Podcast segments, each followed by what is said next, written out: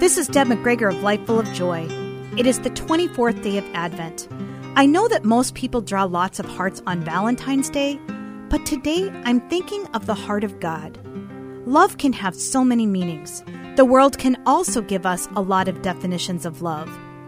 There are friends we love. We love our parents.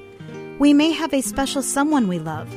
Or sometimes it's even things like tacos, chocolate, books, exercise. You get the idea. I was contemplating what it would look like to draw a picture of God. We know God is love. Where would we even start? We are sinners. He loves us anyway. We love others because God loves us. He loves us so much that He sent His Son Jesus to die on a cross for us.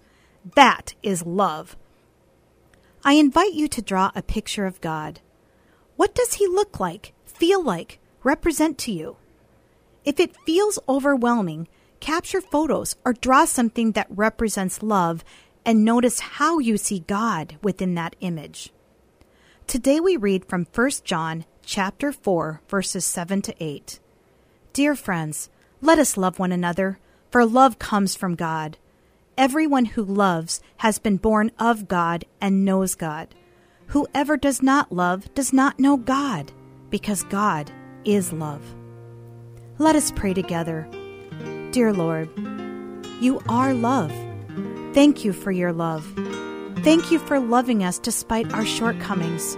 Thank you for letting your love work within us that we may love others. Lord, please increase our love for others.